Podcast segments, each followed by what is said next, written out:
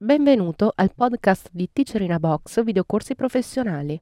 La lezione che stai per vedere è stata estratta da uno dei nostri videocorsi. Se ti piace questa lezione e vuoi acquistare il videocorso completo, dai un'occhiata alla fine di questo video per scoprire come risparmiare.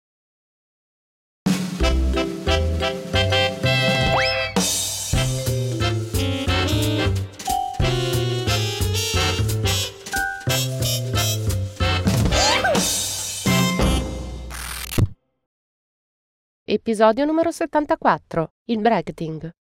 Corrisponde alla lezione 710 tratta dal seminario Fotografia digitale Gli strumenti spiegati passo a passo dai professionisti. Teacher Gianluca Cazzeddu. Affronteremo adesso il concetto di bracketing, quello che in italiano veniva tradotto come forcella. In sostanza creare diverse varianti della stessa foto con caratteristiche diverse. In ambito analogico la forcella, il bracketing, veniva fatto esclusivamente solo sull'esposizione, che è una cosa che vedremo più tardi. Nelle fotocamere digitali abbiamo anche la possibilità di creare più versioni della stessa foto con diverse impostazioni di bilanciamento del bianco. Questo perché se non siamo sicuri del colore che abbiamo nell'ambiente, è più opportuno fare più foto con diversi risultati per essere sicuri di avere il risultato corretto. Andiamo adesso a vedere come settare il bracketing del bilanciamento del bianco. Chiaramente questo menu cambierà da fotocamera a fotocamera, però avremo comunque un'idea di quello che potremo ottenere. Entriamo dentro.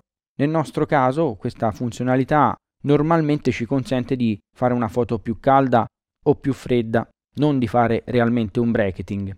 Muovendoci però in un altro modo, vedete che gli indicatori si sdoppiano e in questo caso la fotocamera creerà le tre versioni della stessa foto, una più calda e una più fredda. Confermiamo, andiamo a fare uno scatto.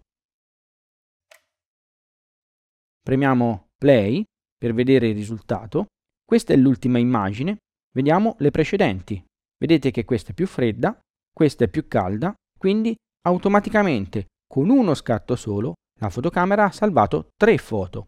Quindi nel caso del bracketing e del bilanciamento del bianco, normalmente sulle reflex con un singolo scatto si ottengono tre foto con queste piccole variazioni che probabilmente adesso non si noteranno, ma questa è l'utilità del bracketing, fare piccole variazioni per avere effettivamente la foto corretta come la vogliamo.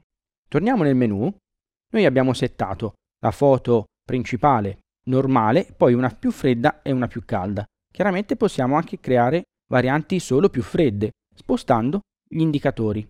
Confermiamo, rifacciamo uno scatto, premiamo play per vedere quello che abbiamo fatto. Questa è l'ultima foto e vediamo che tornando indietro abbiamo fatto solo variazioni più fredde. Ripeto, le variazioni sono minime, ma è proprio l'utilità di questa funzione, avere appunto piccole correzioni per avere poi la scelta della foto corretta da utilizzare. In questa fotocamera possiamo avere tre scatti con diverse variazioni, in altre fotocamere possiamo addirittura avere 5, 7, fino a 9 varianti della stessa foto, ma anche in quel caso ricordatevi che basterà un singolo scatto. La fotocamera salverà le diverse varianti automaticamente. Fino adesso abbiamo visto il bracketing sul bilanciamento del bianco. Adesso vediamo quello sull'esposizione, che in realtà è quello più tradizionale utilizzato anche sulle vecchie fotocamere a pellicola. In questo caso, a differenza del bracketing sul bilanciamento del bianco, dovremmo fare più scatti per avere più varianti. Questo perché la macchina chiaramente deve chiudere o aprire o il tempo o il diaframma per fare varianti più chiare o più scure. Il bracketing chiaramente è una procedura che automatizza un'operazione che potrebbe essere fatta manualmente. Se io faccio una foto in questa condizione, ottengo questa esposizione. Spostando manualmente il tempo, come sto facendo, posso scattare la foto più chiara e poi successivamente, spostando manualmente ancora il tempo, fare la versione più scura. Il bracketing ci dà la comodità di non fare questa operazione a mano, ma in automatico. Andiamo a settarlo nel menu, compensazione, esposizione e bracketing. Questo normalmente è il menu della compensazione dell'esposizione, ma possiamo utilizzarlo anche per creare la forcella, cioè le tre varianti. A questo punto io, vedete, muovendo questi indicatori, creo la foto centrale giusta e poi una più chiara e una più scura. esagero un po' con i valori giusto per vedere poi bene le differenze. Andiamo adesso a scattare le tre foto con le varianti di esposizione. Torniamo in Live View. Vediamo intanto che l'esposimetro non ha un indicatore, ma bensì tre, a indicarci appunto le variazioni che andranno effettuate. Faccio il primo scatto, faccio il secondo, faccio il terzo, andiamo in play per vedere il risultato. Questa è l'ultima foto e vedete è molto chiara, un ventesimo 8 di diaframma. La foto precedente fatta a un 2 centesimo, la versione più scura, e il primo scatto a un sessantesimo che era quello con l'esposizione corretta.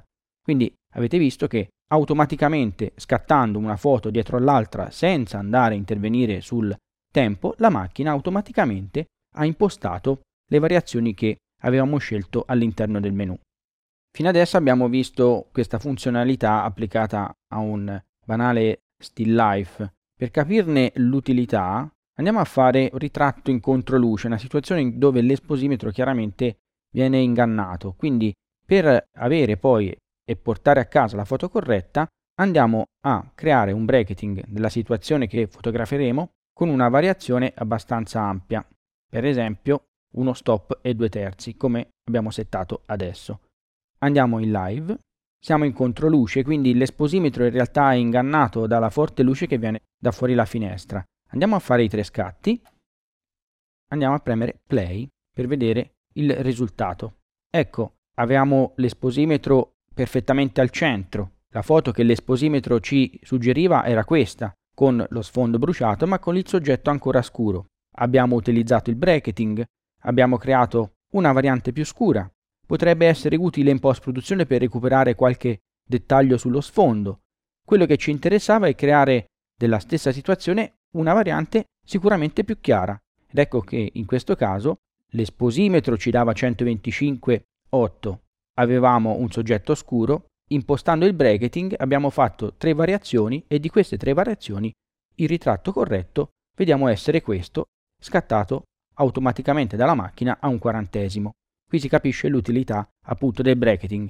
Quando abbiamo dubbi sull'esposizione, utilizziamo quello che la macchina ci suggerisce, impostiamo il bracketing con una certa quantità di variazione e fra le tre immagini sicuramente avremo quella più corretta. Ti è piaciuta questa lezione e vuoi acquistare il videocorso completo? Allora approfitta di questo codice sconto, ti consentirà di risparmiare acquistandolo direttamente dal nostro sito. Per istruzioni su come utilizzarlo, vai sempre sul nostro sito alla voce aiuto.